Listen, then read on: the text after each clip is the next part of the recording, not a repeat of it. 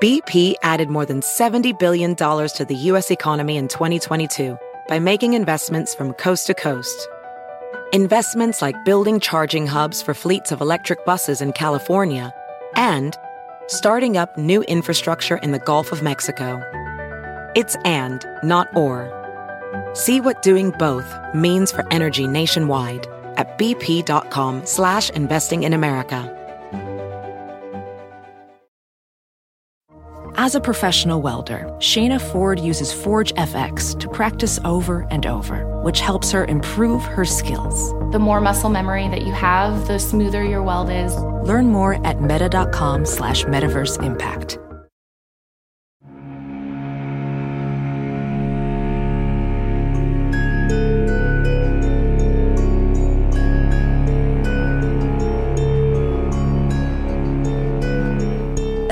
Deep Dives presents A Court of Thorns and Roses with Natalie Jean and Jackie Zabrowski.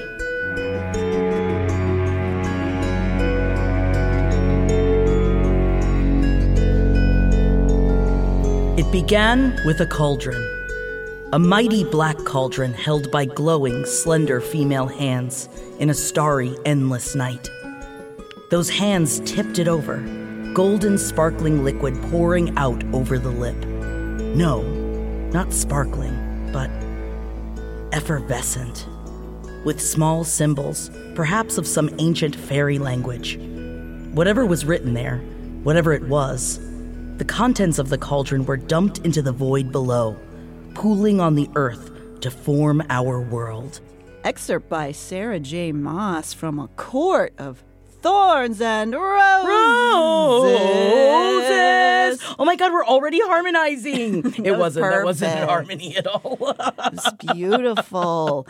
um, wow, welcome. I'm Natalie Jean. I'm Jackie Zabrowski. This episode one of LPN Deep Dives at ACOTAR. Oh my god, and on the table, yes, I do have my Court of Thorns and Roses with all of my tabs on it. I don't have tabs, but I have. you don't have any tabs, not one Look at all these folds, Look at all the dog tabs ears. that I've got. Yep. We really read a book, didn't we? This goes to show it. How many tabs you have, though, shows how smart you are. I'm It's sorry. Natalie. You kind of lose this one. Uh, my dog, my dog ears don't count. Nope, your dog ears count for nothing except for ruining the book. Do you ever get yelled at? I used to get yelled at for dog ear in books. Oh yeah, actually, I broke one of my best friends. I broke up with. I felt like our our um, the direct difference between us is that I like to show a, lo- a book love by ripping it up and, And note, I writing notes and yes. crumpling it up, and she showed love by keeping them pristine. And I realized that was one of our opposites. and you we know, going different but ways. opposites attract, and sometimes they detract. Whoa!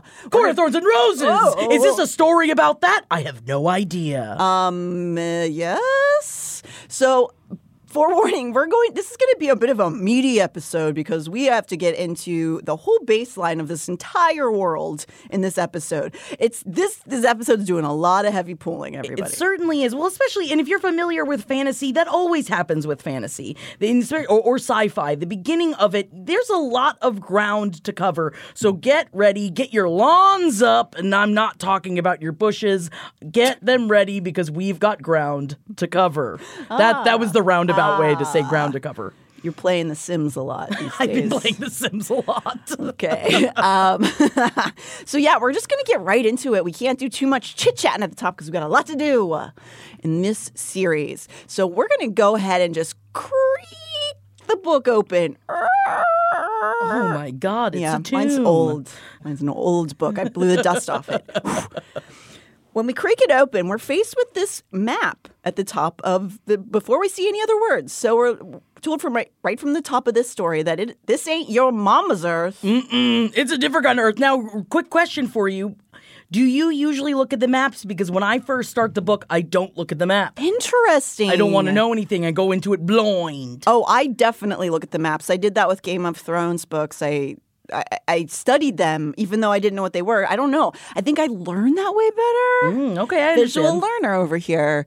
Um, but then, do you go back and reference it, right? Oh, over and yeah. over. Oh, I go back and I look. Yeah. So we got this map. I don't know about uh, how any of you read it, but I definitely check it out. And we are looking at a place called Prythian. It is sort of on the western side of the map, and there's an island called Hybern and a bunch of little bitty territories. Hmm, I wonder what's going on in there. We don't know yet. We don't know yet.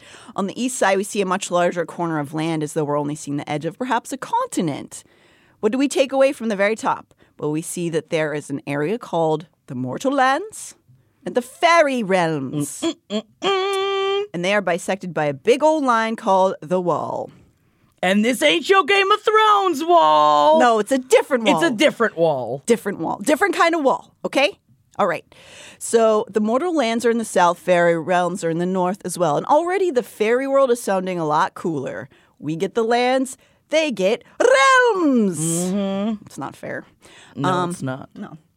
As the book opens, we're seeing things from the eyes of a young woman named Feyre, which thankfully Sarah works a clever pronunciation of this name onto page 13 of the paperback because I probably would have been calling her Fe- Fair. Fair the entire time. Yeah. Fair.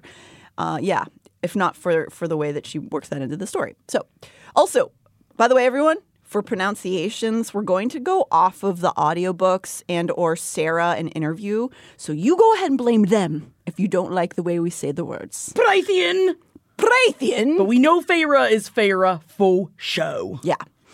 So this book is told from first person, so we're only getting it from the view of Feyre's eyeballs. Um, very much a subjective view. Um, I really liked it. A lot of times in fantasy, I don't. I, I personally don't read a lot that are in first person, so it's it's kind of fun to be like super in the head, especially after all the things that Feyre gets into. Oh, I love being in her head then. I'd rather be in her body, but we don't go into that.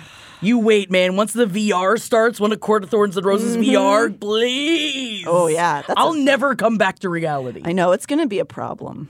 Um, but you know that's what I would like to spend my twilight years doing. Like if I'm 80 years old, like Your me vampire years? Yeah. There's no vampires in this world. Sorry, there's no vampire. Not one single vampire is in this book. There are no high school going old vampires in this book. no, there's no school in this. No, thank God. Um, no, Feyre is not in school. In fact, she is in a forest hunting for dinner for her family when she spots a deer in this punishing winter forest. That's where we meet her, where we're walking into her world. Hello, Feyre. Mm-hmm. She's psyched because her family's not doing super great, and this is possibly the only food they're going to get. So they're desperate.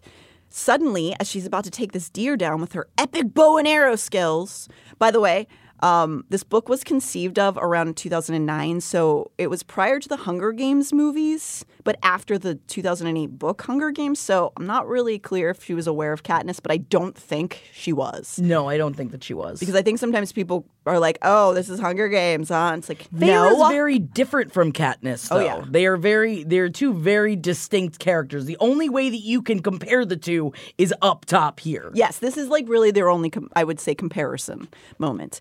So she's about to take this deer down, and a large wolf appears that's acting kind of strangely, and she's very scared. So, in the fear that this wolf is something from the Fae world, she decides to use this one precious object she has, an ash arrow, to shoot the wolf. According to her, Ashwood is one of the only known things that can easily kill a fairy in this realm, in this world. So the wolf oddly doesn't really seem to put much of a fight up, and she manages to take this big old beast to the ground. And so she's now gotten this deer and this wolf, and she's like, fuck yeah, man. I got food for my family. And I also have this big wolf that's kind of scary. I don't know what to do with it. He's too big. I'm going to take the skin. Mm-hmm. She goes and skins that big old wolf in order to sell it in her local village for Yeah. some cash. No, it's a very it's a very sad up top in Mm-hmm. Feyre's world. I think that this is really goes to show like at this point of the book. Usually when I read fantasy, I try and find immediately like, am I just like the first? Am I like the protagonist? Uh-huh. And I am not. I don't identify as a Feyre, especially with the whole like killing things and like taking care of her family. I don't think that I. Oh, it's just so much she's got to take care of. She really is. Uh, as we'll learn here shortly, she's got a lot of responsibilities. Yeah, for just a babe, she's like 18, 19 at this. She is 19 years Yeah, old. dude. So when she arrives home, we get our first glimpse of her family. And we learn that she has two sisters. And we understand from this point that they have a certain dynamic with each other. Her sisters' names are Elain and Nesta. Though Feyre is the one out there fending for the family, we learn that both sisters are actually older than her. Her father is the other person in this home with them. He is described as maimed and mentally broken from losing their family's fortune from a bad investment many years. Aren't back. most fathers like that though? I feel like I could have described my father like that. you know, just mentally broken. I mean, definitely from a certain generation, yeah. he, I mean, emotionally maimed um, Mm-hmm. and mentally broken. Yeah, that's that's daddy. And he did go out and sail the seas trying to to win fortunes, oh right? man, yo ho ho! It was more the bottle of rum than the yo ho ho part. I have father issues, but so does? Feyre. So one of the things we identify with. Tell me who doesn't. Mm-hmm. I'm sure some people do. I just I think all of our friends do. That's how you that's how you get into comedy. Um, so she is the one who's like providing for the family at this point is what we're learning. She reminisces over the instance that causes her father's maiming in this first chapter, which is creditors came to shatter his leg because he made a bad investment and they were like, "Well, instead of money, we're going to take it out in your blood, I guess." Um, and while Mm-hmm. They were it- in Badman. They did Beatstown. they were badmen. They did do Beatstown. And as Feyre is reminiscing, we kind of get the dynamic uh, of the family by her remembering that Nesta and Elain ran and hid in that moment. And Feyre remained next to her father, begging them to stop, even though she was kind of powerless as a very young girl. It's also crazy too because it's an interesting dynamic between you know that someone that I'm assuming she has sisters because it is in, it's an interesting dynamic as the youngest that she has the power and the responsibilities. Feyre is the youngest of the three, and as someone that is the youngest in my personal family, I know none of the responsibilities go to me. you want me to kill a wolf? Nah, I'm just gonna be over here doing drugs and getting in trouble, but nobody cares because you're the youngest. Can That's you what the youngest is imagine supposed to do? if they sent young Jackie out into Queens to go find food for the family? You're bad. Oh, someone feed me. It's just gonna be me going, somebody feed me, shaking my breast, somebody feed me. I mean, that's that's work. yeah, yeah. You would have told some yucks, you know? Yeah, and given some yucks. Mm, good. Weren't you like 10? Yeah, I was young. I was young. Um, yeah, I do wonder. I don't know what Sarah's dynamic is because she doesn't have a lot of biography stuff out so far. So I do. I am also curious. Often, like, are any of these things reflections of her own family or, or her sibling dynamic? But maybe one day when we're all best friends, we'll we'll ask her about it. Sarah, be our friend, please. We respect you so much. That's how you make friendships, right? Is that sad? Begging her. uh, so also, their mother is deceased, which is another fairy tale trope, by the way. While the two sisters aren't, you know, the evil stepsisters, there is a little bit of a, a, um, reminiscence of that. We we see they're a bit selfish and helpless. So they're not necessarily like monsters, but they're like kind of brats. Um, when they see that Feyre has returned with something of value, here is the exchange that they have in the book. I'd love a new cloak. Elain said at last with a sigh. At the same moment, Nesta rose and declared. I need a new pair of boots. I kept quiet, knowing better than to get in the middle of one of their arguments, but I glanced at Nesta's still shiny pair by the door. Beside hers, my two small boots were falling apart at the seams, held together only by fraying laces.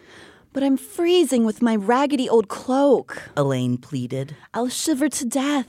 She fixed her wide eyes on me and said, Please, Feyre. She drew out the two syllables of my name. Here it is, y'all. Feyre. Into the most hideous whine I'd ever endured, and Nesta loudly clicked her tongue before ordering her to shut up. Through those initial scenes, we learn that Feyre's family is poor and sort of helpless, relying almost solely on this youngest daughter to provide. Also, Sarah provides this visual hierarchy in the simplest form, which is in this section, we get a view of one of the only bits of color in this drab cottage. Feyre has painted their single chest of drawers uh, for each sister, one drawer for each. Roses for Elain on Elain's drawer, fire for Nesta, and the night sky around Feyre's own. For as we all know, Jackie, Feyre loves to paint. She loves to paint. If there is one thing I I've got a couple of grievances with this first book in do. particular. And every like three pages, one of my tabs is talking about her painting because in my literature brain, I was like, you know, maybe it does mean more. Maybe every time she references painting, it's meaning more. And sure, it is a connection to her family, it is a connection to her sense of self. Uh, but other than that, it's just that she likes to paint. We know she likes to paint. She would love all the, the sip and paint uh, Oh, businesses give we her have some in modern wine. world. You know what? That's what Feyre needs, man. Why ain't she drinking? She'd probably frown a lot I mean, she might coming up. I don't know. I don't know. Um, so we learn in this chapter that Feyre is not taking care of her family solely out of the goodness of her heart, but because her mother on her deathbed made her promise that she would take care of the family. We learn more about her mother's dynamic with her later, which is just, I mean, as the youngest child, why'd you do that? This is another thing too that I feel like they go against the grain of the actual like fairy tale side of things mm-hmm. where it's usually like oh the glorious perfect mother has passed and in this series that is not quite the case No, it's not at all, really. And Yeah. the, I do really like also it's the mother who's maybe flawed. We learn a lot about her through the eyes of their, her daughters, and they all have different experiences with her, which is kind of cool. Um, as any sister right. like any especially like specifically female identifying children have with their mother specifically Yeah. if they are female identifying as well Yes, for sure. So Feyre's village is bleak and cold through uh, Feyre's eyes. Again, we can only see it. Whether or not it's objectively so isn't clear, but we see it through her eyes because we can only glean what she thinks and sees. So at one point she says, the stone houses of the village were ordinary and dull showing that she has a certain disdain for her surroundings, which would make sense since she also informs the reader that all of her friends and acquaintances uh, turned their backs on the family when their fortune was lost. fun Isn't that fun? So she was canceled um, by her friends. So of course, she ain't got no money no more. And oh, she wants to paint. Doesn't she want to paint? well, she doesn't get to paint, does no, she? she doesn't gets, have the money for the paints. She gets to shoot food. so um, I see how much I know about hunting. she wants to shoot food. So, uh, yeah. So she, of course, wouldn't like her village. As we see, as we move along in this chapter, the sisters making their way towards the village, they encounter the area of the town where like vendors are there, and they're attempting to sell this wolf's fur. They have several encounters while they're there. Mm-hmm. The first is by a robed woman who the Archeron sisters, that is their last name, Archeron sisters, recognize as one of the Children of the Blessed, which is a group of humans who worship the Fae. Does that mean that we are children of the blessed? I think so. Oh no, we're humans that just want to live in the Fae world. Yes. Because the more they describe the children of the blessed, they're like, Oh, you mean you and oh, I? Yes, Yes, we, we are. are children of the blessed. We are. Yeah. Because they are the humans that are obsessed with the Fae world that like believe in the good of the Fae. And all I could think of was like, man, I, I have a let it be tattoo. Man, if I was like young enough, I'd be children of the blessed. I'd be like, yeah, man, I almost got a namaste tattoo down my back when I was 19 years old. And that's because I was eating mushrooms every day.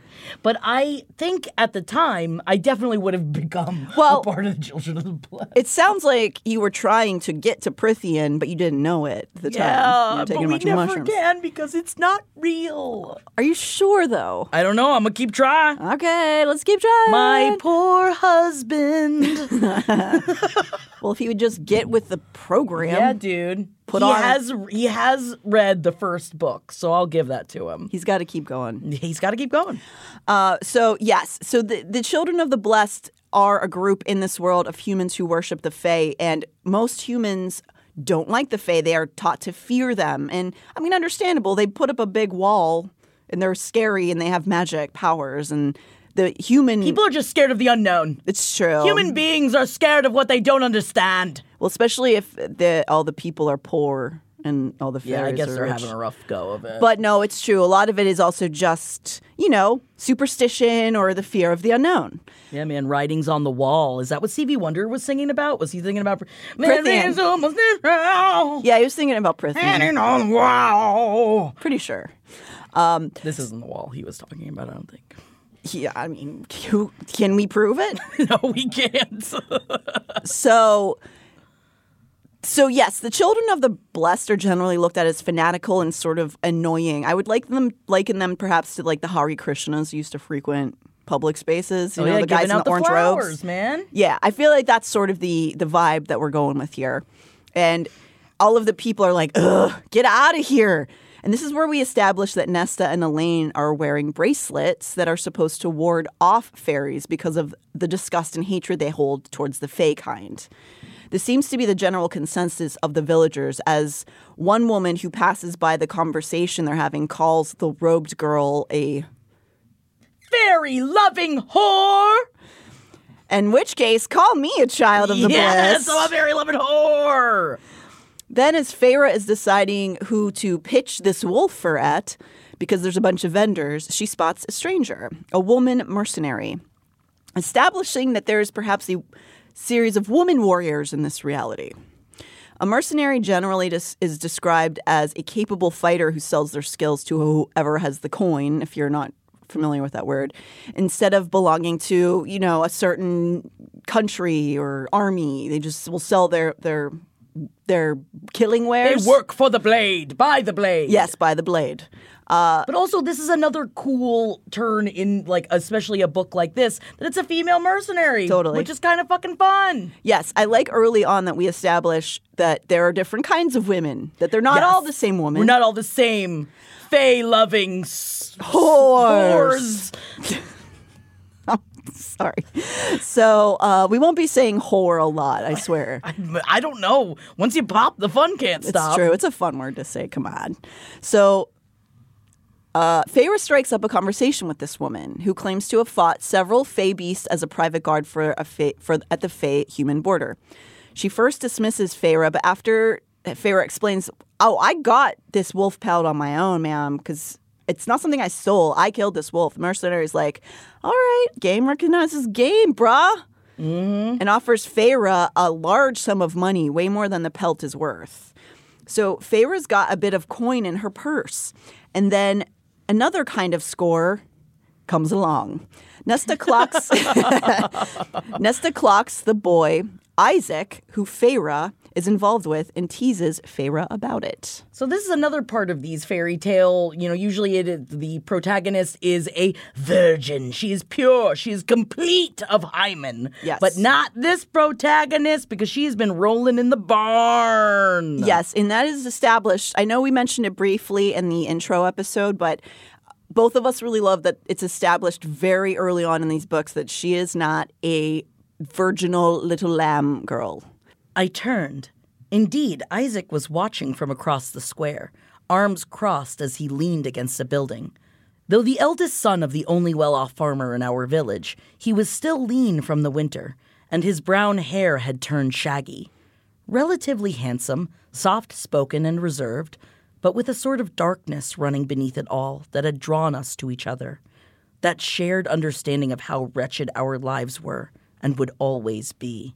I do also want to bring up the fact that we'd only talked about the eggs he was bringing to market, and I'd admired the variation in colors within the basket he bore. You imagine that's a pickup line, man. Nice eggs, like the color of your eggs. You think that's how she Yeah, it? she said, like how your let me eggs feel on them eggs. You selling these eggs? I'm selling my eggs. um, she wasn't selling her eggs. They had consensual sex. Yes, they did. Um, yes, and I also really like the uh, description: a rush of shedding clothes and shared breaths and tongues and teeth. Nice. Man, I've always wanted to have like a tussle in the hay. But then you think about it, do I want hay anywhere near my holes? I don't think. I think you would regret it. Yeah, I think I would. wouldn't be worth And then it. I'd get I'd get a rash. Yeah. And then all week you'd have to hear me complain about the rash I got from when I had my tussle in the hay. It's true. tussle in the hay. It's just like needle in the hay. It's just like it. so yes, they they did tussle in the hay quite a bit, and it's established early on that yes, she's been having sex with this man for this young man for two years, and that it is sort of the reprieve from this dark world that she's found herself inside of, and she. you know, doesn't maybe not in love with this guy, but she respects and and appreciates that they have this this joining during it, uh, all of it. loinal The loinal joining. joining. After the deed, we return to the family's cottage later that evening and are settling in after this great sale she's made when their front door explodes and a massive beast appears. Bam! Feyre doesn't know what this creature is, but it's described as somewhere between a lion, an elk, and a hound with claws and fangs and antlers upon its head. And it- it's angry Always mad. and it can speak. Murderers! It screams, and Feyre's like, oh shit! So that was a, a fairy, huh? The one I killed? Whoopsie. Sorry about that. I must have killed the fairy. That wolf was, I guess, a fae creature. And much like the description she, she gave of the day whenever Feyre's father's leg was smashed, her sisters run and cower, and she stands and faces this beast. Who killed him? He roars, and Feyre goes into negotiation modes. He, she has gotten the art of the deal. So, what would you say if somebody accidentally killed your friend? Like, what theoretically would you want in exchange for that? Because now she's realizing this creature has appeared because she clearly killed somebody he knew, even though she didn't know it was a fae, right? So the beast lets her know there's only one penalty the treaty between the humans and fairies allows a life for a life. He again demands to know who killed this wolf. I did. She says. As her family continues to cower and this beast is questioning her, she's responding, No, she didn't. She wasn't being attacked, but she did kill the, the wolf. No, she didn't know it was a fairy, but could you blame her after all the Fae had done to her family? So he had it coming. Yeah, man. He Basically. had it coming He all had it- along. he had it if coming. you'd have been there, if And you'd have seen it, him. how could you tell us that Feyre was wrong? Yep. Yeah, I knew it. I got, I got the ref. That song randomly played while I was uh, writing this. So Yep.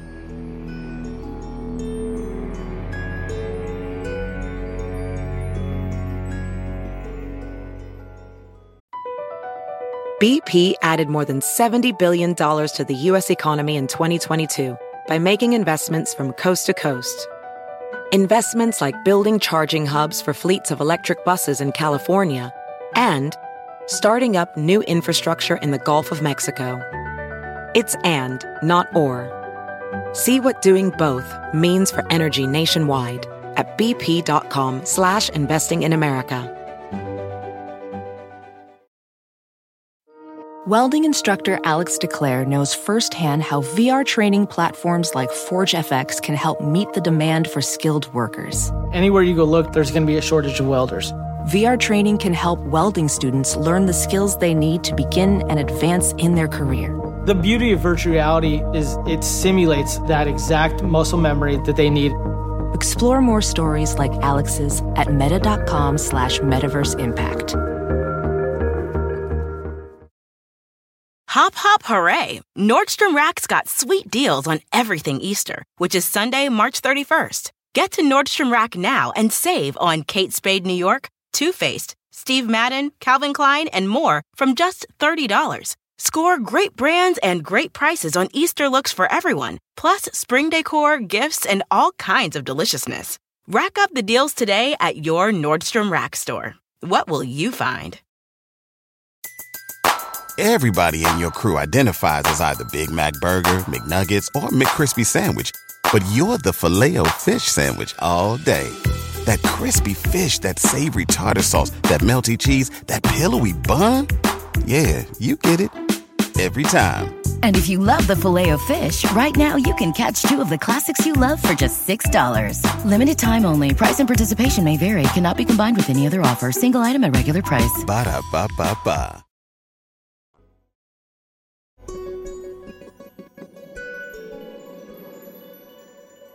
So Feyre accepts the blame for this killing and accepts her fate and begs only to spare her family from seeing the slaughter. The beast laughs at her request and explains that a life for a life can mean something else. I don't have to kill you here. That she can choose to return to Prythian with him and live her, her life out there with him. She asks why he would want that, and he is enraged that she would dare question his generosity. Oh my god, big thick beast with his big thick beast legs, his big thick arms. I'm a monster fucker. Well, right now he's still he's still a big animal. I know. Oh, no, that's what I'm talking about. Oh. I told you again, I was more into the beast as a beast than I was into the human beast. You're right. And also, I, I, I should say, uh, we mentioned it before, but she is very open about the beginning of this series being inspired by Beauty and the Beast, both the original old folklore version. Uh, not folklore. I'm sorry. We'll get into that. It's not folklore. It's, it was written by a direct author, but also the we are in the correct demographic and age range as contemporaries of her to have been inundated with Beauty and the Beast in 1991 Disney version. So even this Beast description, if you go and look at the Beast in Dis- in the Disney version, it looks like what she's describing. Yeah. So you can just keep on fantasizing Oh yeah, I can that. just close my eyes. I can see him. I can see him licking me. Wow. Okay.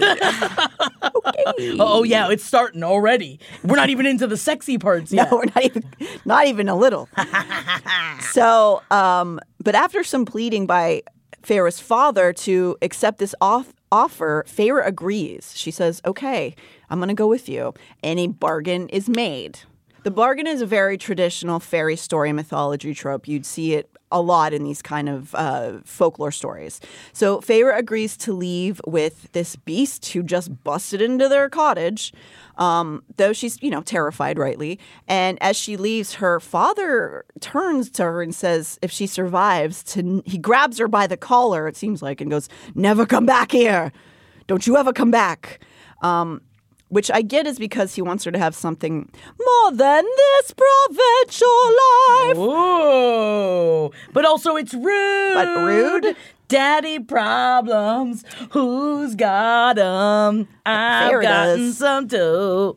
Yeah. Um, got daddy problems. So obviously she does too, because I get he's he's saying it in a sense of you're too good for this place, but he's also just like, don't come back. You could like tr- totally like add that on. You know, you'd be like, because like this isn't for you. You're better Right. than this life. yeah, no, he's he's kind of just like get out of here. Yeah. At this point uh, in the in the chapter, she uh, has gone over in her head the many held beliefs about the Fae and the realm Prythian, and we as the reader are not really clear which of the superstitions are accurate. So we kind of go blind with her into this other realm, and I find that very exciting because we don't know anything about where she's walking into. No, or what it's going to be like. Yeah, so it could be like terrifying. Um, so there's a sense that Feyre has that she might not even be able to breathe when they cross over the wall, or you know, it's like going to another planet essentially. Yeah. You know, maybe she'll be murdered immediately.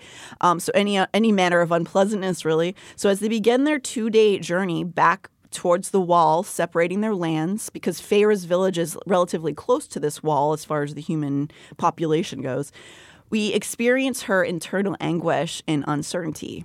As for this beast, he's also pretty mysterious at this point. We don't watch him become violent, but he's also quite cold to her. So he has this magically, he has her magically restrained on a horse during this traveling. And after a while, we get the first internal experience of what magic is to her. She smells a quote, metallic tang and becomes unconscious. And that happens every time magic is around her. And that was another thing that they kept bringing up that I was like, my question is, why is it a metallic tang?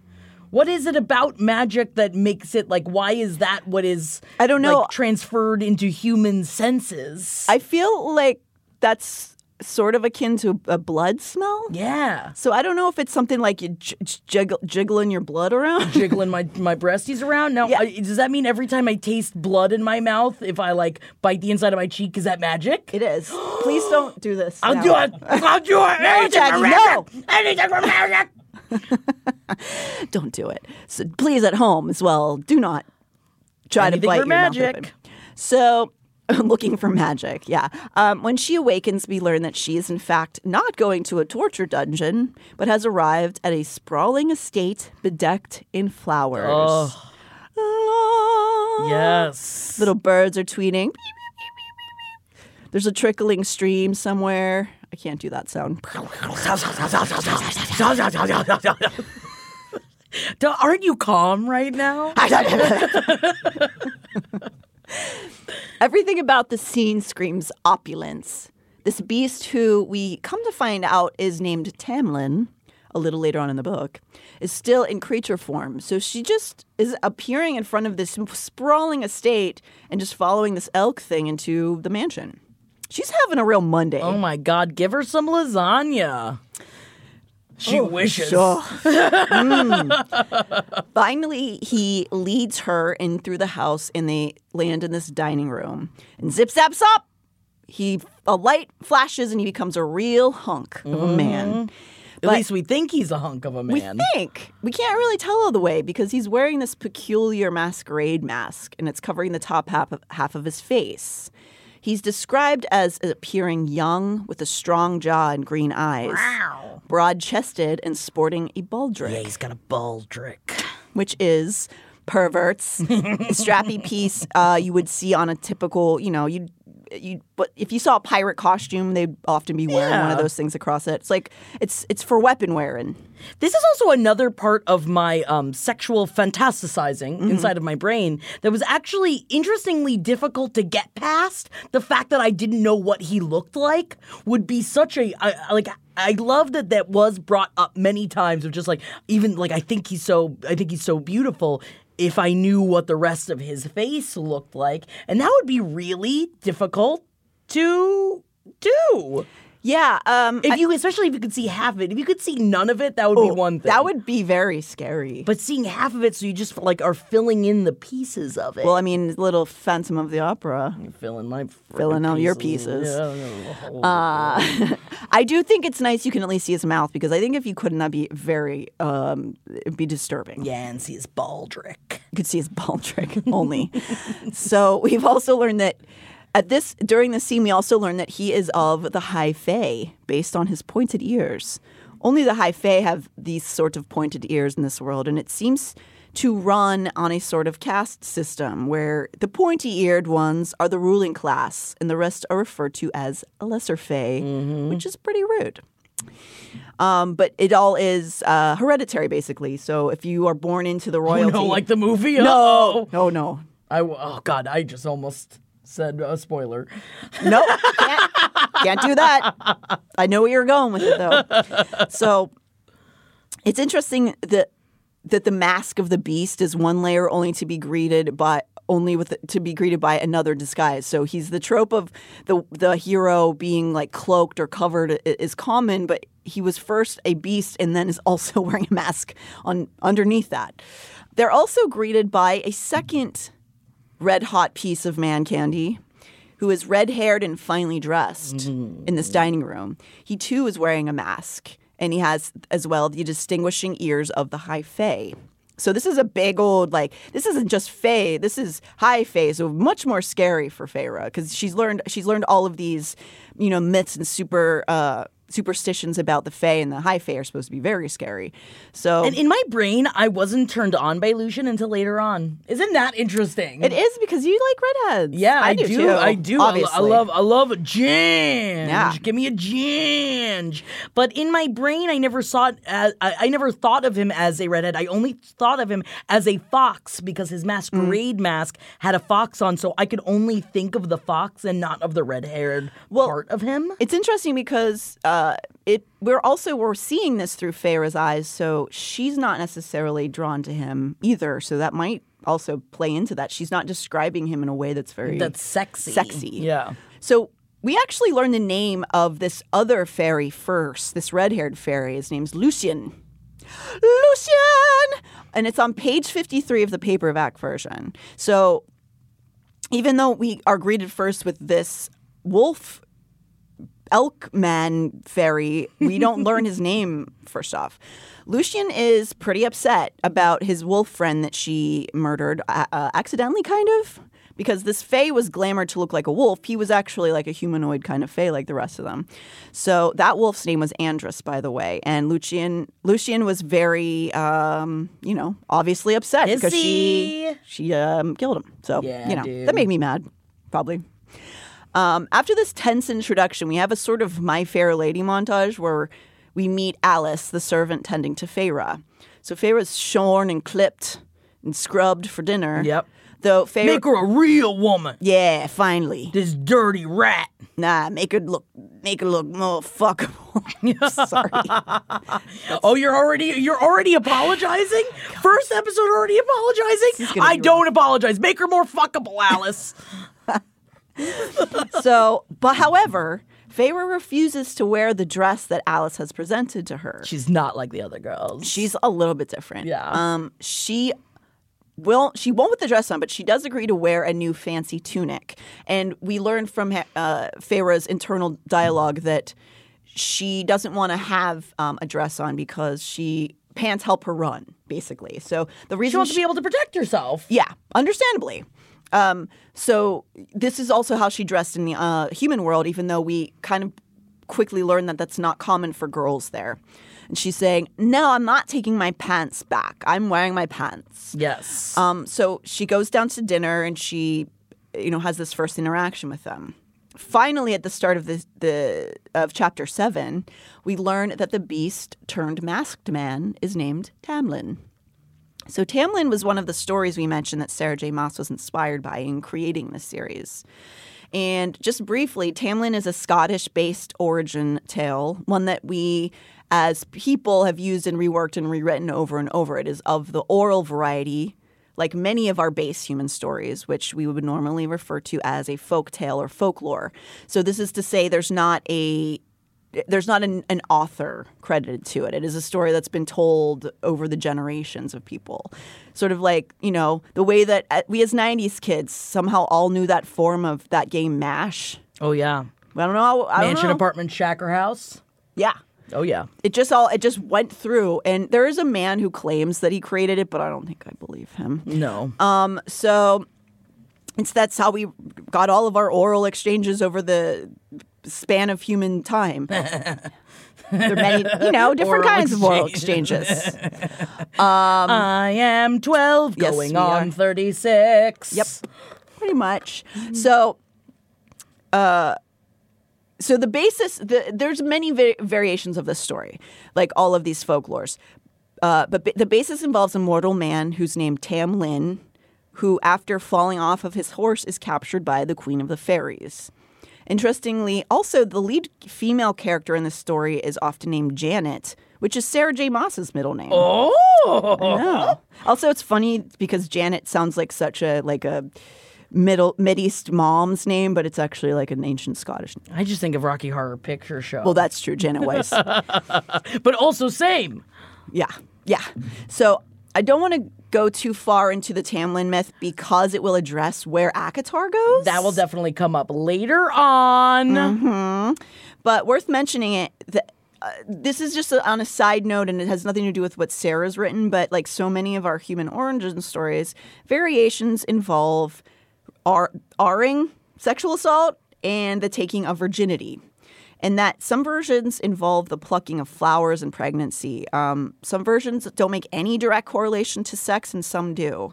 And there is potentially some evidence that after the institution of puritanical religions that a lot of these tales take a turn towards the dangers of a free woman Which you don't, I mean, you better clasp me up because I am ready to be freed and I will burn it all to the ground. Yep. So keep us hidden they away. should be they It's should the be best. afraid um, but that's not of course why sarah was likely inspired by this folktale um, i just i think it's interesting to note that about you know traditional fairy tales a lot of them involve Some bad stuff. Bads. women were treated bad for a long time. Not in these books, babe. nah nah nah so Well, they're treated bad, but they overcome it. We'll yeah, it. yeah. I mean, can't just be all fucking Nice, or else There's what's thorns. the book?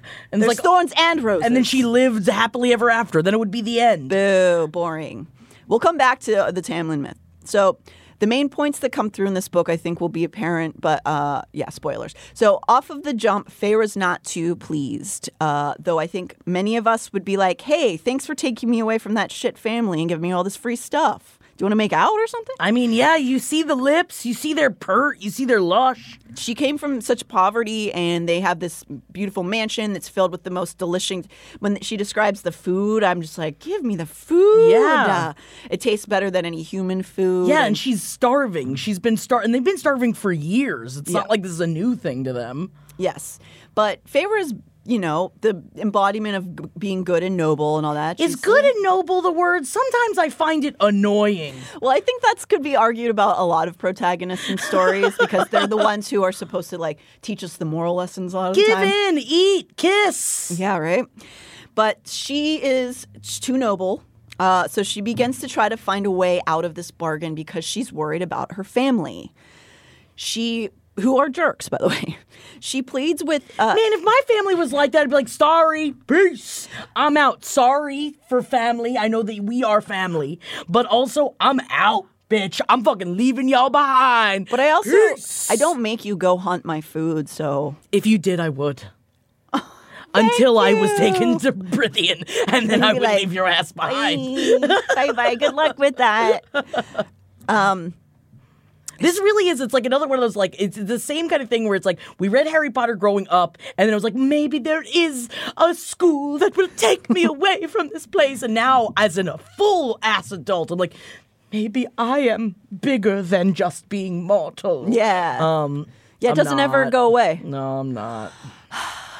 That's fine. That's why we read. That's why we read. So, um, yes, her family is like really toxic. Mm-hmm. But like she still cares about them, so whatever.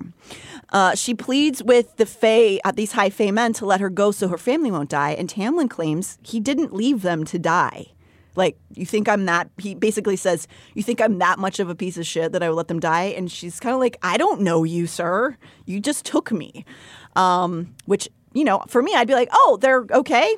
Even better. But even but at the same time, this is like far earlier than when she finds out what actually happens with them. Yeah. Why doesn't she like? So what did you do? I didn't understand this. Like, ask more questions. I don't know if it's because we're supposed to think that she's too scared, I guess, but no, I I understand that sentiment. So There are some times in this book I just want to shake Feyre to death. yes, and I would think it's of note too that we and I, we'll talk about this a lot, but as we are going through these books, we're watching Sarah J. Maas grow as an author because she started writing these books when she was 23, and that's sometimes apparent in the beginning of these books. And every book is better than the last. Isn't that insane? It just made oh ooh I thirst for it. thirst and I quench. Um, so Sorry that that wasn't a babbling brook. That was just me. sounded like a, a motor starting. Oh yeah. She's motoring over here, everybody. It's also in chapter seven we get the first glimpse of them wanting to know about her romantic life. Hmm, interesting. Lucien, in his arrogant way, asks why she's so sour when they're sh- then when they're so pretty to look at, which leads the Fae men to question about whether or not she has a beau back home. To which she replies, I was close with a man back in my village.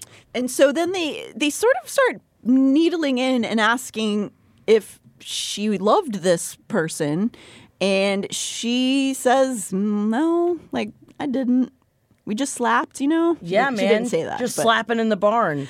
But um, then it says again that shared look between the two males. and do you love anyone else Tamlin said through clenched teeth. A laugh burst out of me, tinged with hysteria. no I looked between them. Nonsense. These lethal, immortal beings really had nothing better to do than this? is this what you really care to know about me if I find you more handsome than human men and if I have a man back home why bother to ask at all when I'll be stuck here for the rest of my life A hot line of anger sliced through my senses. So she is sort of. I- like I like that description because she is at a point where she's just like, "What are we doing here? Why are you asking me these questions?" Yeah. because she doesn't know. We we are clearly setting up that these men have a sort of agenda, and she's not privy to it at this point. So during this time, Feyre's days start to lay out in front of her. The Feymen basically tell her to run along. So she's sort of trapped on these mansion grounds, just looking around, being like, why am I here? Yeah. There, there is a distinct air. Of secret garden Yeah. in these stories, yes. yeah, no, I, I didn't know if you saw that too, but um, I don't know if it's conscious. I imagine it is because some of it is very direct, but as, as our contemporary Sarah J. Maas, she was also probably inundated with the movie The Secret Garden. Um, Jackie, was that a huge in, in your in your childhood? They put him in the ice bath. They did. They put him in the ice bath for his legs. Yes. He was so cold in the ice bath. and I don't think it helped anything. No, I don't know what it was doing. Remember, they had that machine they stuck to him too with a crank. I watched that movie way too many times. Oh, I I loved it, and I was also um, obsessed with the musical. I don't know if that was in your world at all. No, it wasn't. Ooh, I sang. I don't want to look. I don't want to brag, but Oh.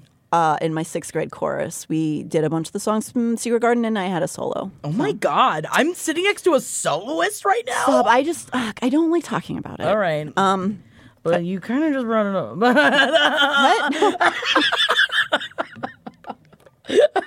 what? She even included a line from directly from the book slash movie coming up here in a second. I'm going to tell you.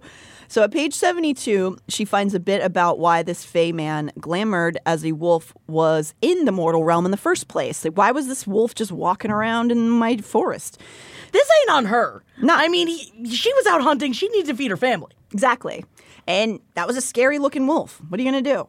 So he explains to Feyre. So Tamlin explains to Feyre at this point that there is a sickness in Prythian that has been plaguing the land for almost 50 years.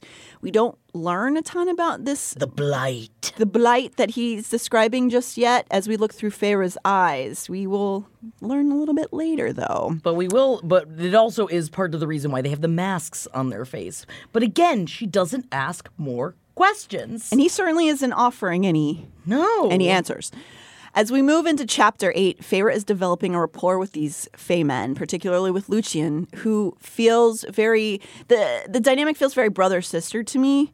Um, and then during um, one of these interactions, on page 79 of the paperback version, Feyre mentions that she's 19 years old, which, again, something I really appreciate about the books, that even though she's young, she's not a, a little girl, she, a lot of the kind of fantasy books, like we mentioned in Game of Thrones, like, all the characters who are girls are like 12. Yeah, no, this one is primed. She's all, she's all juiced up. She's juiced, ready for those big lips. Even though in the Game of Thrones books, the 12 year olds are having sex. Yeah, it's really well, gross. You know, no. Um, so, uh, which is great. So, sh- she, which is great. which is great. So, as she, Lucien, and Tamlin are sort of g- developing these relationships with each other, and they gather at the dining room table a lot. Um, Tamlin asks, "Did didn't your mother tell you anything about us when they're in a conversation?" To which Feyre replies, "My mother didn't have the time to tell me stories." Strange. Not telling you that her own twin sister was dead? My mother didn't have the time to tell me stories. My mother didn't have the time to tell me stories. She's such a surly little bitch. Love her. Which is, you know, that's a direct line. So, in fact, um, also notable, what we know and learn about Feyre's mother is actually very similar to Mary Lennox's mother, which is a cold. Well, we'll get into that. We don't know too much about her mom yet, so I'm not going to say anything. But I'm curious if she was inspired by The Secret Garden as well. During these initial days, Feyre takes to riding through the surrounding forest with Lucien in her mind to come up with ideas to figure out how to get away, including trying to appeal to Lucien. It's on one of these outings where Lucien accidentally lets it slip that there is a she involved with this blight on Prythian, but refuses to say anything else. Hmm, interesting. There's a lady. Yeah, man, bad bitches, y'all. But not like a good bad bitch, like a bad bad bitch. No, bad, bad.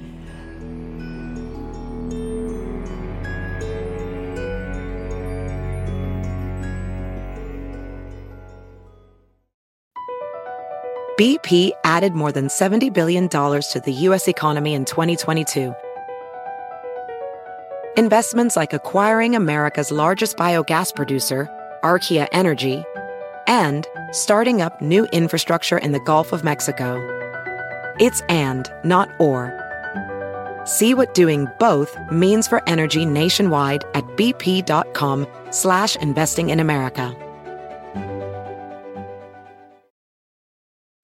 Professional welder Shayna Ford used VR training developed by ForgeFX to hone her skills as a welder. The more time that you spend practicing it, that's what separates a good welder from a great welder. VR training can help students like Shayna repeatedly practice specific skills. Virtual reality definitely helps because the more muscle memory that you have, the smoother your weld is. Explore more stories like Shayna's at meta.com slash metaverse impact. Price drop? Time to shop. Get to a Nordstrom Rack store today for first dibs on new markdowns. Now score even more, up to 70% off brands everyone loves at Nordstrom Rack. Denim, dresses, sneakers, tops, and more. Plus, get genius deals on jackets, sweaters, and boots for the whole family. Shop your Nordstrom Rack store today and save up to 70% with new markdowns. But hurry, deals this great won't last. Everybody in your crew identifies as either Big Mac Burger, McNuggets, or McCrispy Sandwich. But you're the filet fish Sandwich all day. That crispy fish, that savory tartar sauce, that melty cheese, that pillowy bun. Yeah, you get it. Every time. And if you love the Filet-O-Fish, right now you can catch two of the classics you love for just $6. Limited time only. Price and participation may vary. Cannot be combined with any other offer. Single item at regular price. Ba da ba ba ba.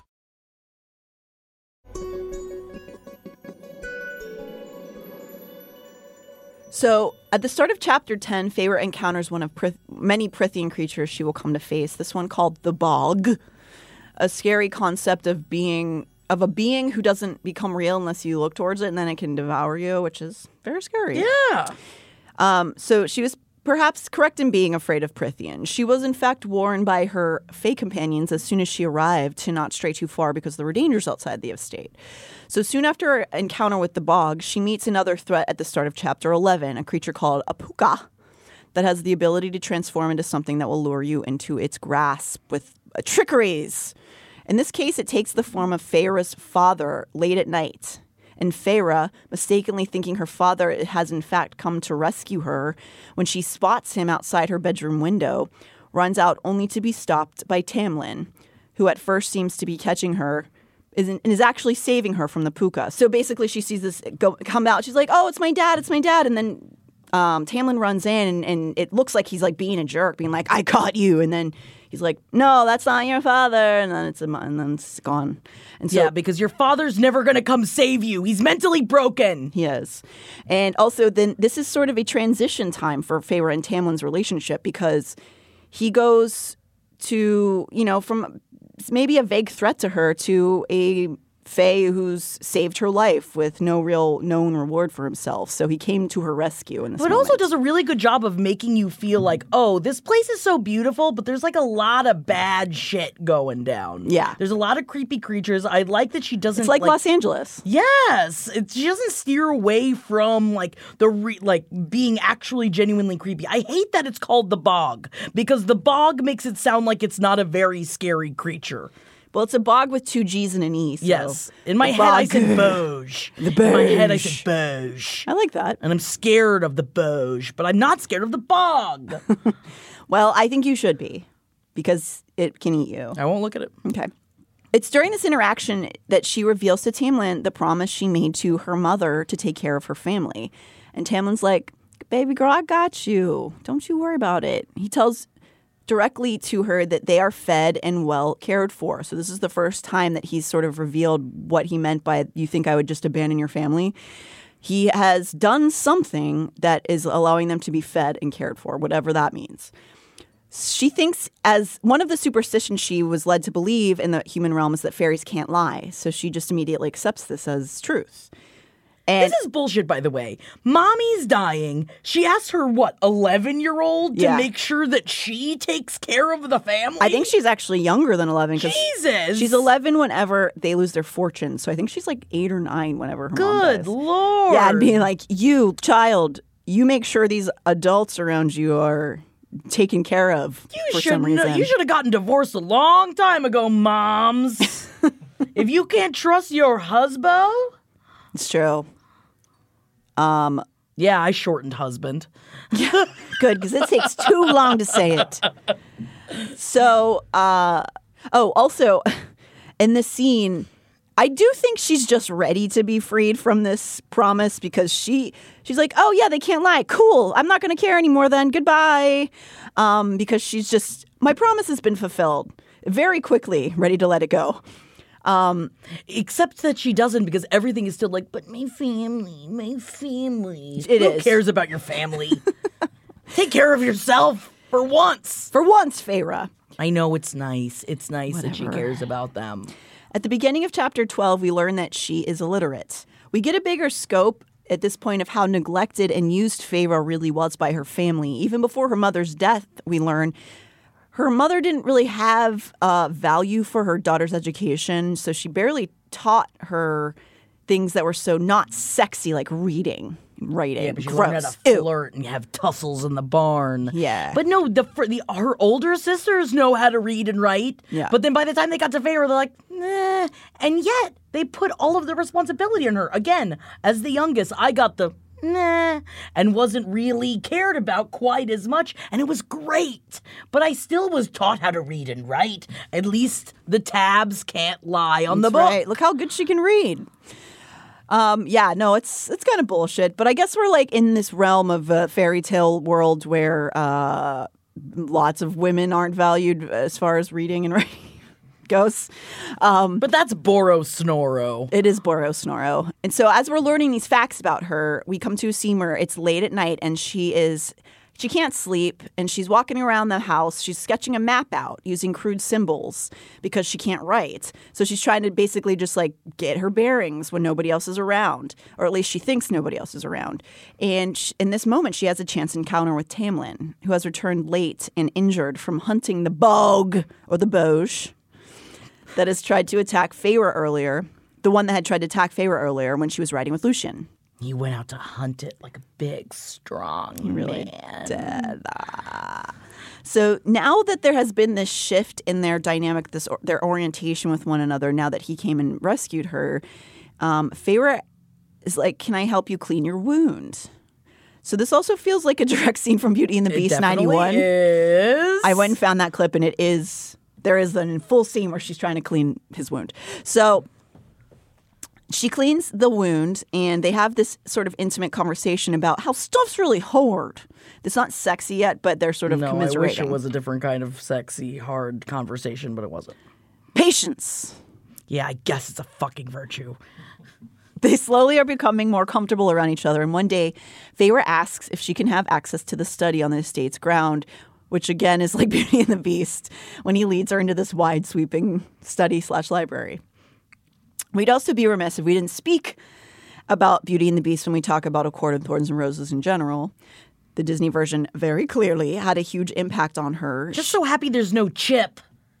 Chip is annoying as shit. What's that mean, Mummy? Oh, I hope he. I just want him to be inside and boiled inside of his own mother. But we get we did get Angela Lansbury out of the deal. yeah, which was sweet. nice. That was nice. Um, so yes, as a '90s child, Maas was I, I'm sure inundated, and um, it was everywhere in the '90s. Maybe in my grade, only maybe surpassed by The Lion King, but it's written all over the pages of the first half of this first book. But Maas also has a degree in creative writing, and as such, she certainly studied fairy tales, and in the origin tale is obviously uh, present too. The original Beauty and the Beast is credited to Gabrielle Suzanne Barbot de Villeneuve. Oh, That's right, a lady writer in the 1700s. Yep, she's from France, and sh- this is from a collection of hers in 1740. Though, like most printed fairy tales, there are draws from the oral historical tor- storytelling of folklores. So, also the version that we as modern Americans know would be more recognized. Um, it was published by an uh, uh, an author named Jean Marie Le Prince de Beaumont in 1756, who was the one who actually drastically abridged Gabrielle's original novel length story into something for school aged girls to read and to teach them moral lessons. yeah. Go for the ugly ones because they turn into a prince. And you lick their wounds Yeah, for lick them. I don't think that they were probably teaching lessons that we would particularly agree with in modern society, hmm. but basically, this woman. I is- would have stayed with Gaston. Yeah, I'm throwing it out there. Wow. I mean, he's thick. Yeah, he drinks all those eggs.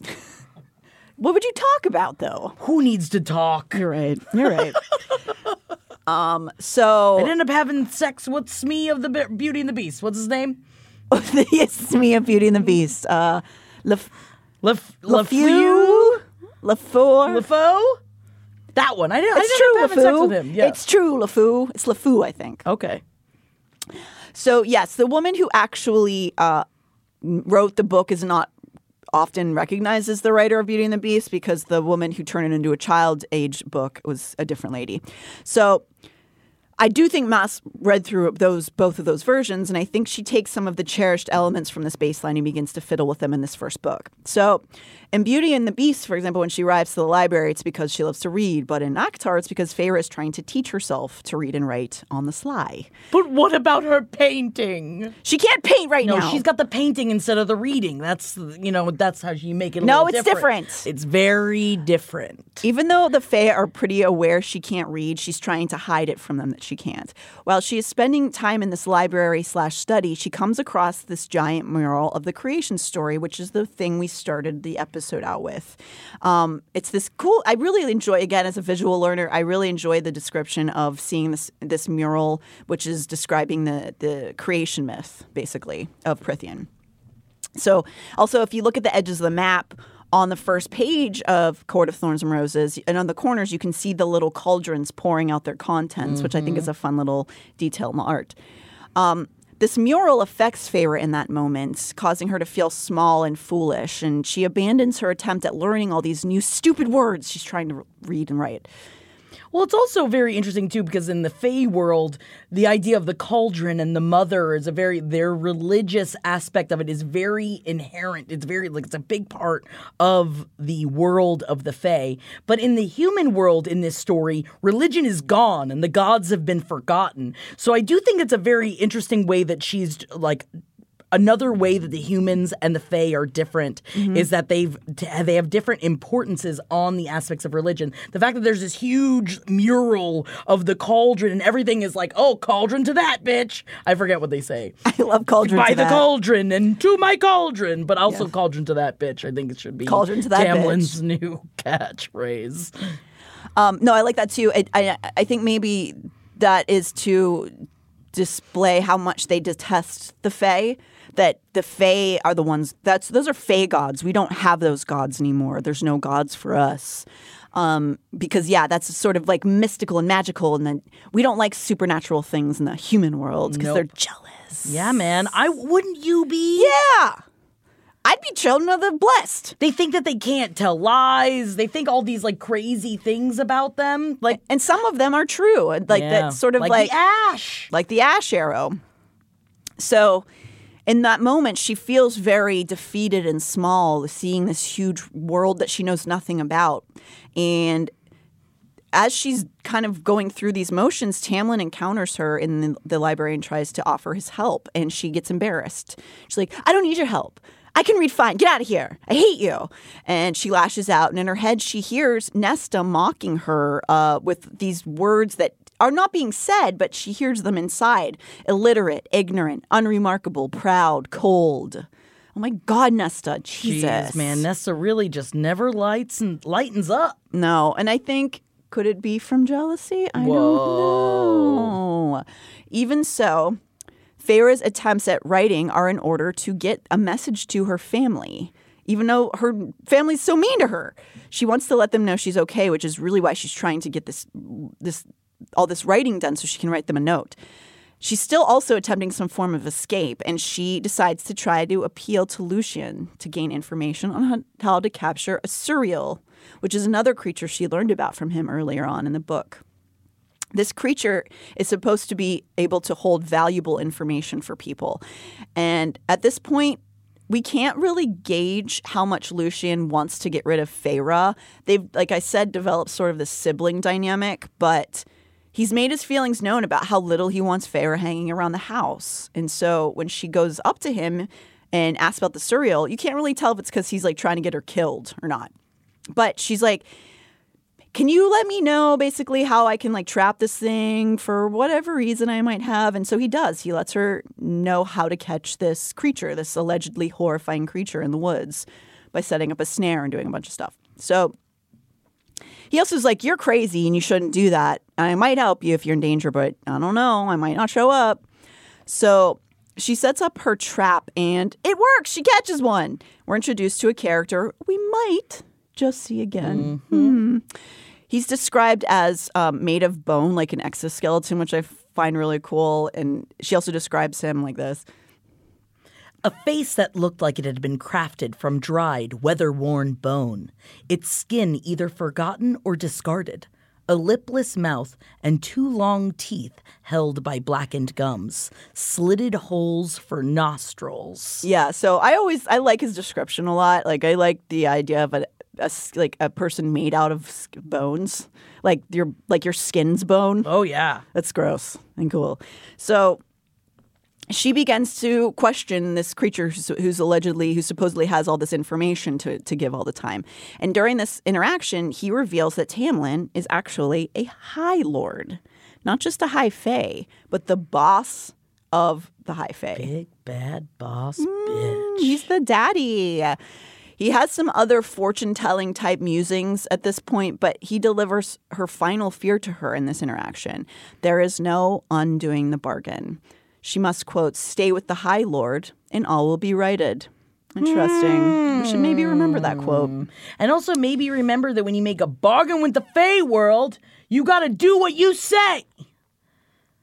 Um, I don't know why that's a lesson for anyone, but It's, a lesson for us. It is.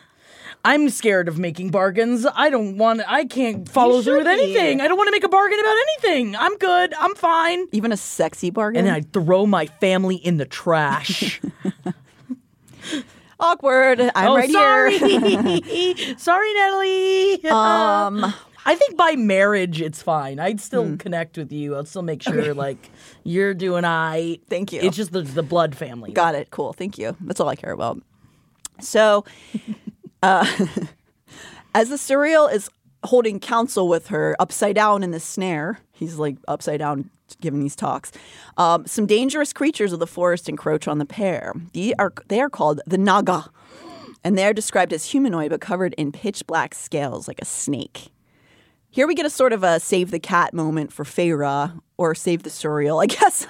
Yeah. In this moment, she has to make a snap decision run for her life or waste precious moments freeing this feared and hated creature that she's trapped in order to save its life.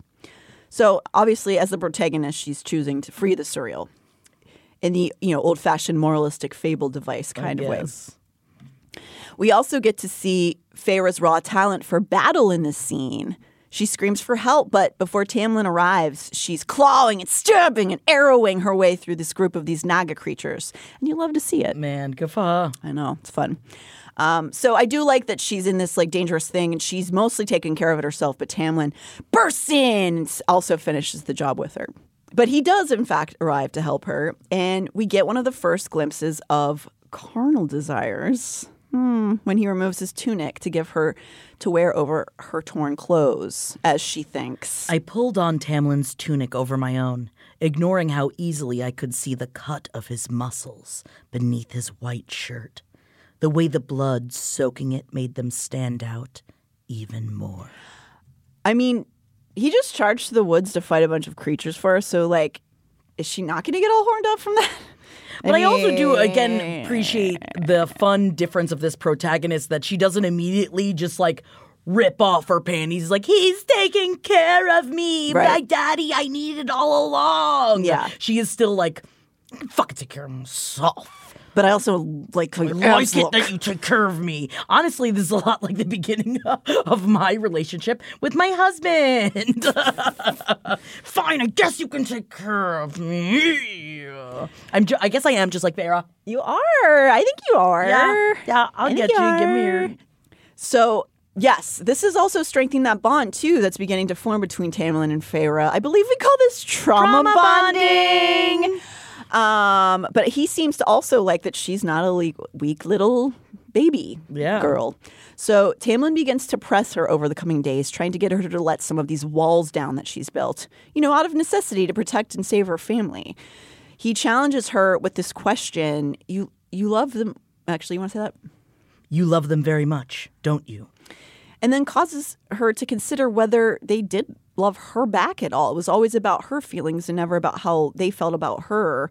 And then he says, You gave up so much for them, he says. Do you even know how to laugh? Ouch. He cuts to the core of her. I mean, she's not a lot of fun. She's I wouldn't want smiling. to tussle in the barn with her. He wants to see that smile, though. You Can know? you imagine how frowny she was in those tussles in the barn? Yeah, but that's probably kind of fun. Yeah, I guess it It's depends. barn. It's barn tussling. You Yeah, barn tussling. It's all it's, all dark in there. They, yeah, they have no idea what's Getting going on. stabbed with hay. Um, yeah, uh, I also, but he also doesn't go. Let me see that smile, baby. Let me see you smile. Maybe he does. Maybe that's why she doesn't like him that much. Yeah, I wouldn't like that. So in these exchanges, we also learn that there was a great battle over 500 years ago when Tamlin was just a child. Oh yeah, he He's old, old. And in those battles, there's some fairies fought alongside the humans, which is not something that Feyre had ever heard before. That it wasn't just humans against fairies; that some Fae stood on the side of people, and it resulted in the treaty with which they now live, uh, a segregation of North and South hemispheres split by this wall. Previous to this, the humans had been used as a slave force by the Fae. So it's probably fair to mention this problematic age gap. It's hard to discuss it seriously when talking about fantasy fiction. I mean, it's fu- she's 19. I know. He's 500. Well, There's- fine. there's It would be discourse- different if she was like 12, like a lot of the I other agree. fairy tales. I think 19 is fine. and it yeah i mean it does it does really i hate in in stories you know in traditional stories when young virginal girl is the victim in the the you know the the the lead girl she's young and virginal and soft and white and then the male protagonist is typically older or if in the same age like much more capable of things and then any older women are either the villain or like sexless and dumpy Yeah, man. and granted, it's with modern fairy tales like Disney, it's understandable that the lead characters are young women because of the audience. But here, without giving anything away for those of you reading along in real time, I'm in, I'm interested to go on this journey uh, with the of these books with you uh, as Maas herself grows up. Because remember, when she started writing the series at 23, the main character being 19 is basically making her a contemporary, and already at that time she had the wherewithal to not make it not only like not only an adult, Feyre's not only an adult, but also a non-virgin, and that rules as far as I'm concerned. Um, even when you just look at something like Twilight, it could have been 10% less weird if they just set the books at a community college or something because of all the marriage stuff. Yeah. Um, There's a lot of problems with Twilight. Yeah. So the fact that the old vampires are repeating high school over and over again is kind of weird in retrospect, you know? But uh, in these books, she's at least making this a, a woman character, and, and Maas is growing up with these characters. So it's interesting. I'm just interested for you to read through and in those through the that lens. So we learn a bit of exposition here in these scenes, and now that Feyre seems to let go of having to rescue her family, she's like, "Oh, what do I want?"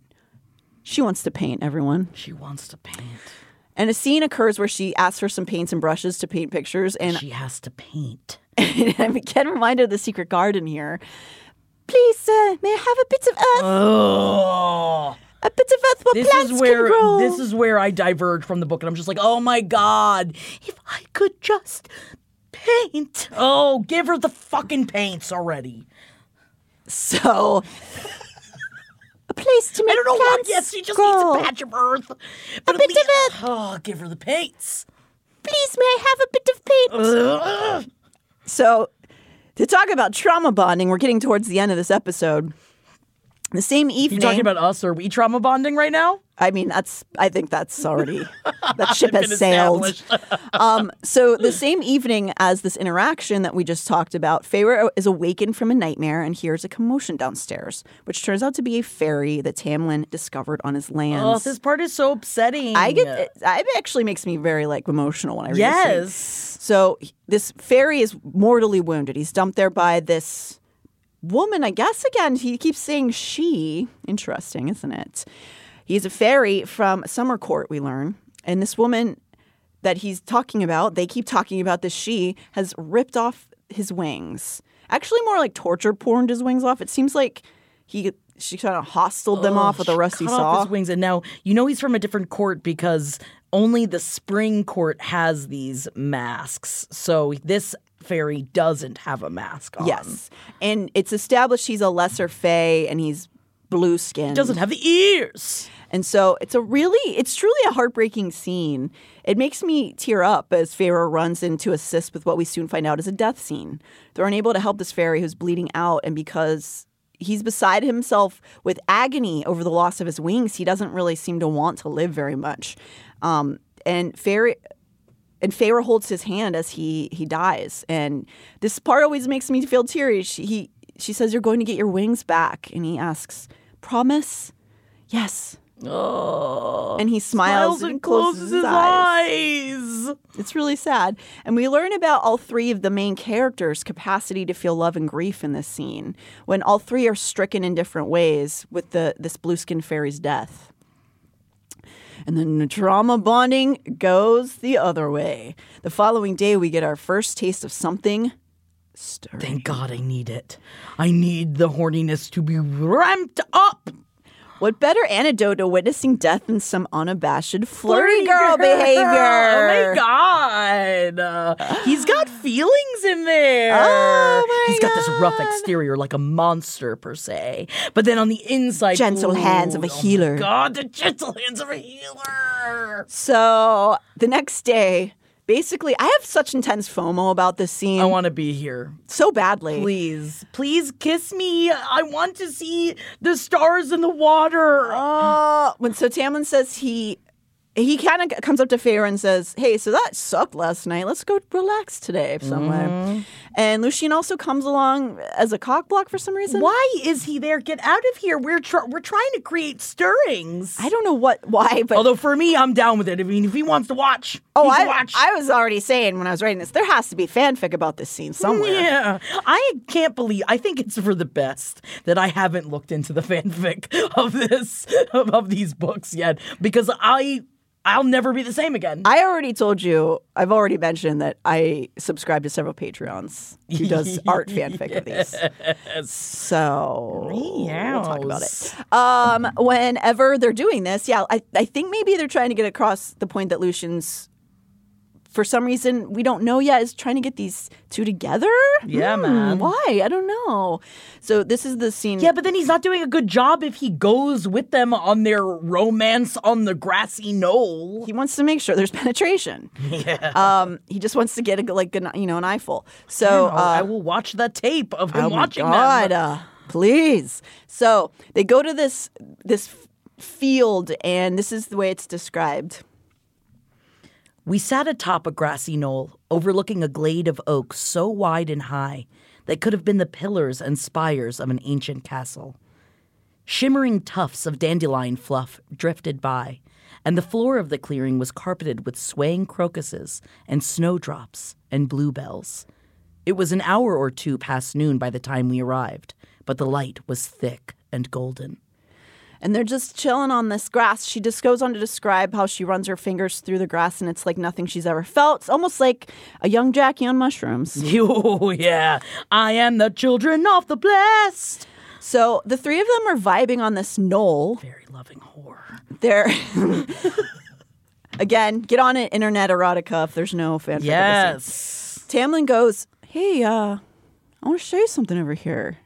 Very much like a teen group hanging out, and a boy's like, "Hey, want to go like go over here? want to go over here, not for any reason, just, Just so say, that we could like go over here. So- Yeah, and then the groping starts. Yeah, but not here. No, it No, he actually has something he wants to show her here, um, and it's not his penis yet. Sorry, guys. He takes her to a silver. They really warm you up into it, though. By the time it starts happening, you're just like, yes.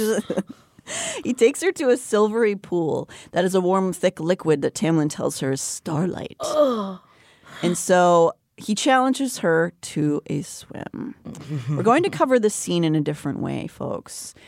But we're going to stop here. There's so much base plot, and I am famished. Woo! I wish I had some of that delicious Fae food. Oh, I wish I had that. Oh, I wish I had their clothing. Uh, Yes. there's not a lot of clothes. okay. There's not, Not lot- yet. Not yet. In the first chunk of this book, but we're going to be scu- discussing fashion in the upcoming season. are seasons. you really going to call it fashion? Yeah, I am. Yep. Fashion. We have to redo the David Bowie song. Fashion. Yeah. um. Right now, they are all just wearing tunics. Yeah, and so baldrics that they put on the floor so they can swim in the starlight. Yep. Put your baldrics on the floor. Put your everybody baldrics on the floor. Let your baldrics hit the floor. Okay, then we're all, they're all wearing tunics. All we know so far is Tamlin favors greens and silvers, and Lucien prefers reds and oranges and golds. Beyond that, we've only established that the clothes are set in fairy tale time and that proper women wearing dresses. It makes Feyre's tunic and pants ensemble even more standoutish. Not like the other girls. She's not. So we got it done. We got the baseline down. Join us next week as she glanced this way. I thought I saw. And, when we touched, she didn't shudder at my paw. Oh my God. Uh, Beauty and the Beast. Yes, please join us next week because things are going to start getting hot. Eh? So hot here. And get this song out of my head. Please read one page into chapter 31 or page 269 in the paperback edition. And now, Dudes Grappling with Erotica for educational purposes only. Featuring Holden McNeely. No, I wouldn't let him have the satisfaction of embarrassing me. I'd had enough of that lately, enough of, of that girl encased in ice and bitterness. So I gave him a sweet smile, doing my best to pretend that my stomach wasn't flipping over itself. A swim sounds delightful. I didn't allow myself room for second guessing, and I took no small amount of pride in the fact that my fingers didn't tremble once as I removed my boots. They didn't tremble as one moment. Then I unbuttoned my tunic and pants and shucked them into the grass like so much corn. My undergarments were modest enough that I wasn't showing much, but I still looked straight at him as I stood on the grassy bank. The air was warm and mild, and a soft breeze kissed its way across my bare stomach. Side note the so much corn bit was added by me. Slowly, so slowly, his eyes roved down, then up. Come on over, Red Rover. That was also added by me. As if he were studying every inch, every curve of me. And even though I wore my ivoring underthings, that gaze alone stripped me bare. His eyes met mine, and he gave me a lazy smile before removing his clothes, button by button. I could have sworn the gleam in his eyes turned hungry and feral. Oh, yeah, you dirty dog. Dirty dog is added by me, enough so that I had to look anywhere but at his face. I let myself indulge in the glimpse of a broad chest, arms corded with muscle and long, strong legs before I walked right into that pool. He wasn't built like Isaac, whose body had very much still been in that ugh, gangly place between boy and man. No, Tam. Tamlin's glorious body was held by centuries of fighting and brutality. Ooh. So yeah, Lexi keeps trying to make get me to read these books, but bro, I don't think I can read a book with uh, characters' names like Tamlin and shit. You know what I'm saying? Anyways, celebrity influencer holding out. Booyah! Hey, babies! For more fairy talk and hot touch, join us every week here on LPN Deep Dives ACOTAR, available wherever you get your podcasts.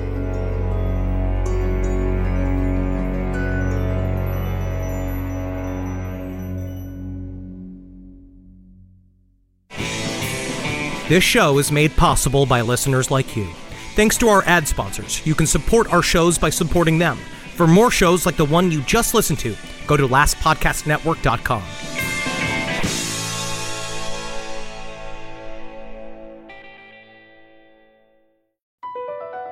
BP added more than $70 billion to the U.S. economy in 2022 by making investments from coast to coast.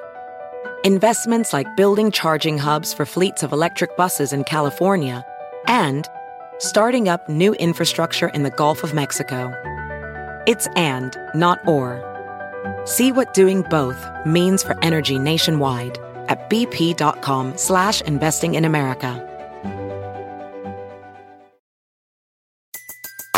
Everybody in your crew identifies as either Big Mac Burger, McNuggets, or McCrispy Sandwich. But you're the filet fish Sandwich all day. That crispy fish, that savory tartar sauce, that melty cheese, that pillowy bun. Yeah, you get it. Every time. And if you love the Filet-O-Fish, right now you can catch two of the classics you love for just $6. Limited time only. Price and participation may vary. Cannot be combined with any other offer. Single item at regular price. Ba-da-ba-ba-ba.